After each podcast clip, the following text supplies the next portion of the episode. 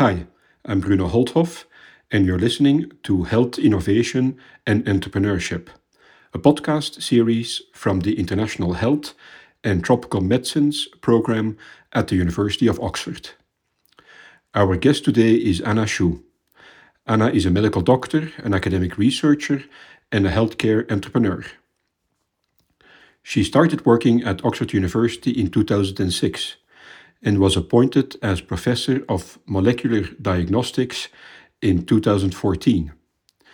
During this time in Oxford, Anna has been developing DNA based tests for blood disorders and cancers. And her interest in global health started during her first trip to Tanzania in 2017. She realized that while some effective and affordable treatments are available, they were missing a key component affordable diagnostics. And of course, we all know that a precise diagnosis is essential in delivering the right treatment to the right patient at the right time. It's against this backdrop that Seren was born. This spinout from Oxford University aims to promote and support DNA based diagnostics in low and middle income countries. The first facility in Dar es Salaam has now opened and will offer DNA tests for as little as $10 per test. Hey Anna, you're joining us from Dar es Salaam. Welcome to the program. And it would be great if you could share your vision for Seren with our listeners. Yeah, um, hi, uh, Bruno. Thanks a lot for having me today. The, the vision of uh, Seren is threefold. Uh, to start off, Seren uh, is a global endeavor.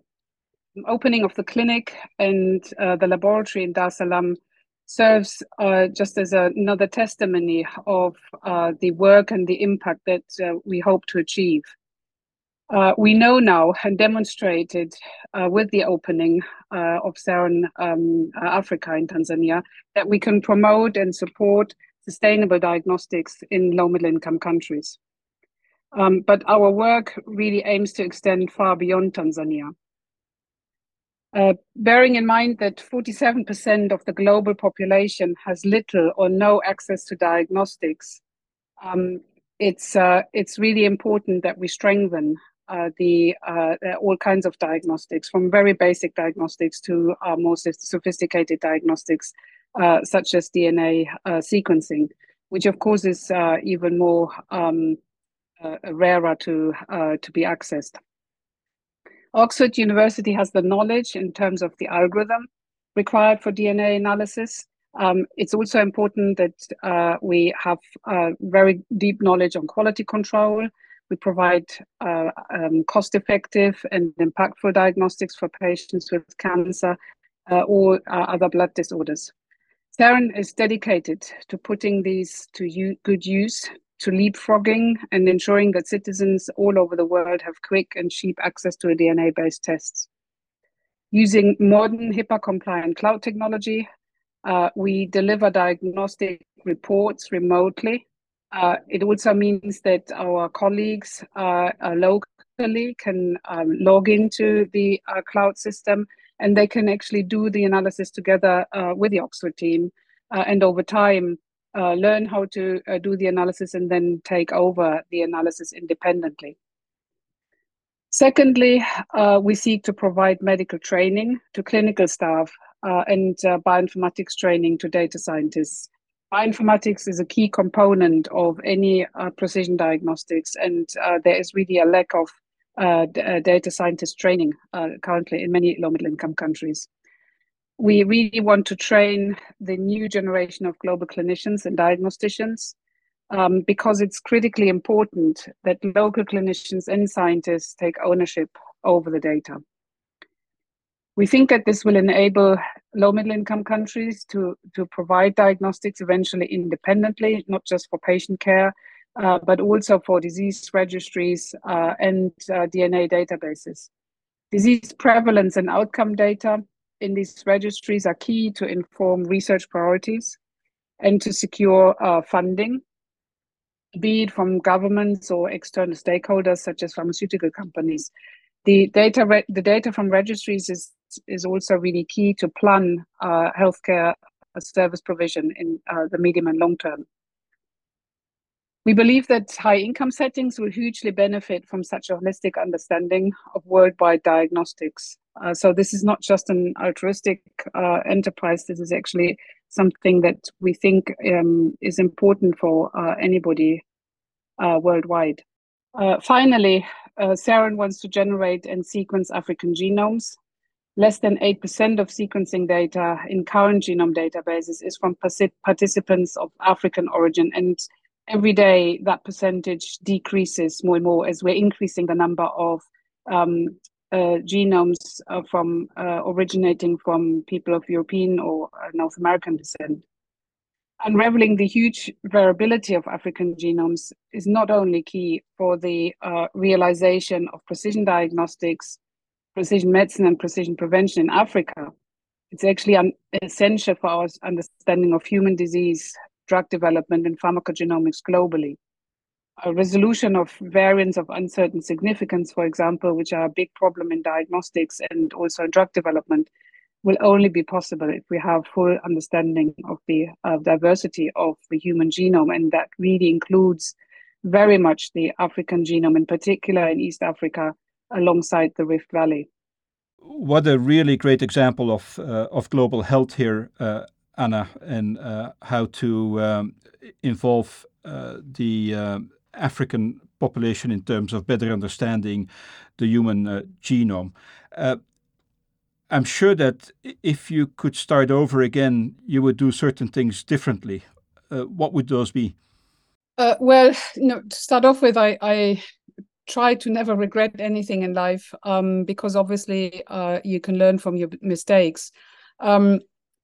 Uh, however, uh, what I really have learned from this program, and you know, you, you have to remember, I'm not somebody who started their career in global health. I came into global health very late in my career, um, but it was at a time where I, um, you could call it now. When I look back, I was burned out, and I realized that later on that this was because I was trying to not just provide a service in, in the NHS, but also uh, manage the service, uh, direct and mentor and teach. And these are five components, and you can't do everything in one go. So, what I really learned through the Global Health Program is to delegate and to trust um, younger people, upcoming future leaders, uh, to take on uh, responsibility and, and roles and, and also sometimes to, you know, to run against the wall and make a mistake. Uh, but for me, what was important was that I um, managed to uh, really learn what directing means and what delegation means. Um, and so this is for me personally the bigger, the, the, the, the most um, important learning point. Yeah, and what a great transition to my last question, Anna. You know, we're training the future leaders in global health here in Oxford. And you've been working uh, with them uh, and, and, as you say, delegating and making them take uh, ownership and uh, move things forward. What advice would you give our students who want to pursue a leadership role in global health?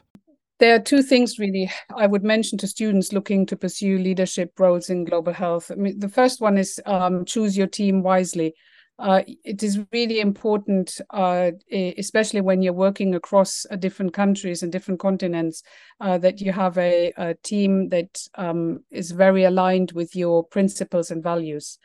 Um, when you start a global health program, initially I was very much in unfamiliar uh, territory, uh, in a different culture, in in a language that is not my that I was not. Um, uh, initially speaking. Um, uh, so there are many moments when the easiest thing uh, would be to just give up and to throw in the towel. Uh, so it's really important that um, you are surrounded by people who uh, share your your vision and your ambitions, and that they are not just scientists papers, but that they're really people who want to do impactful work. Um, so choose your co-workers uh, carefully. Uh, it's important when you, especially when you set up uh, startup companies, that um, you trust your instincts and your convictions. Uh, don't be discouraged if you don't have conventional intellectual property. Uh, many times over, the lawyers say, "Oh, you know, this cannot be patented." Um, and I actually think personally it's much more important that you have know-how. Um, uh, this it might not obviously be what investors are looking for because they want um, a proof that something is very valuable and they think that the patent is that proof. Um, but it is much more important that you, um, for impactful work at least, that you have um, a, a, a know-how and a, a, lot of experience uh, actually, and a lot of respect towards other cultures. Uh, which brings me to my uh, last point uh, is about collaboration. So you can't do it alone. You always need um, other people to help you, and it's important um, that we overcome those divides, whether uh, these are north-south divides or south-south divides. Uh, we really have to work together. There's so much work that needs to be done in the global health context, and the, the it's really important that um, as people from um, coming from uh, different cultural backgrounds that we see ourselves more as enablers and as mentors. Um, uh, helicopter science is is really uh, completely dead, uh, and we we need to um, um, you know just make sure that people in the in in low middle income countries so many talented clinicians and scientists that they're being encouraged and that they gain confidence in speaking out and and realizing their dreams and their ambitions. Um, uh, there is no reason why that can't happen. And it's not always about uh, money. It's actually a lot of the time about encouragement um, and mentorship. Uh, and we do need to to really understand and respect local national international context uh, the, the the value of indigenous knowledge is completely underrated. And over time i think you know when we're designing our research programs or when, when we're creating our companies or in, in enterprises we need to integrate that indigenous knowledge and that indigenous culture into um, you know whether it's the business model or whether it's um, uh, the the um, yeah, the, the, the, research question, uh, it is important to listen to our, our, collaborators. What a really inspiring story, uh, Anna. I really like that. If you also like this podcast and you would like to listen to other entrepreneurs in health, don't forget to subscribe to this podcast series. And if you're interested in reading more about the work we're doing in international health and tropical medicine, please click on the link provided below this podcast. Thank you, Anna, for joining in. Thank you for listening.